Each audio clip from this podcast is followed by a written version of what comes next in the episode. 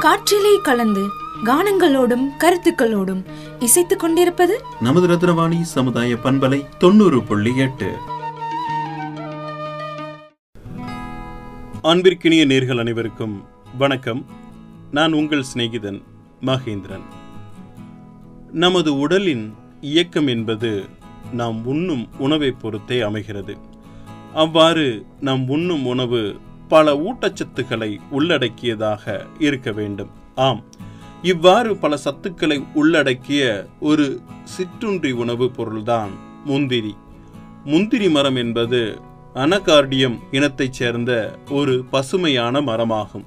இது முந்திரி விதை மற்றும் முந்திரி பழங்களை உற்பத்தி செய்கிறது. இந்த மரம் பதினாலு மீட்டர் உயரம் வரை வளரக்கூடியது. முந்திரி விதை பொதுவாக ஒரு சிற்றுண்டி உணவாகவே கருதப்பட்டாலும் பல்வேறு உணவுப் பொருள் தயாரிப்பதிலும் பயன்படுத்துவது குறிப்பிடத்தக்கது.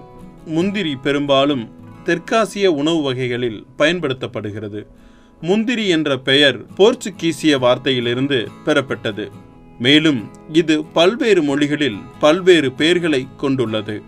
முந்திரி என்பதற்கு தன்னை உற்பத்தி செய்யும் விதை என்பது பொருள். இந்த தாவர இனம் பிரேசில் போர்ச்சுகீசிய ஆய்வாளர்கள் பல ஆண்டுகளுக்கு முன்பு கண்டுபிடிக்கப்பட்டு பின்பு உலகம் முழுவதும் விநியோகிக்கப்பட்டது.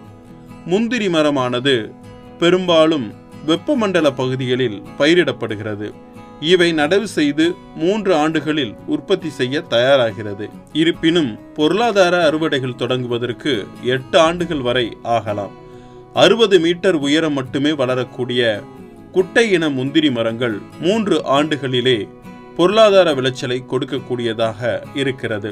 இரண்டாயிரத்தி பதினேழாம் ஆண்டு முதல் இரண்டாயிரத்தி இருபத்தி ஓராம் ஆண்டு வரையிலான கணக்கெடுப்பின்படி முதல் ரக முந்திரி ஏற்றுமதியில் இந்தியா இரண்டாவது இடத்தில் இருக்கிறது. இது அதிக சுவை கொண்டதாகவும் பல ஊட்டச்சத்துக்களை உள்ளடக்கியதாகவும் இருக்கிறது. முந்திரியில் நீர் கார்போஹைட்ரேட் கொழுப்பு மற்றும் புரதச்சத்துக்கள் அதிக அளவில் காணப்படுகிறது. இவை இனிப்பு உணவுகளில் பெரிதும் பயன்படுத்தப்படுகிறது. முந்திரி பருப்புகளை அரைத்து முந்திரி எண்ணெய் எனப்படும் அடர் மஞ்சள் எண்ணெய் தயாரிக்கப்படுகிறது. முந்திரி மனிதர்களுக்கு மட்டுமின்றி கால்நடை தீவனங்களிலும் பயன்படுத்தப்படுகிறது.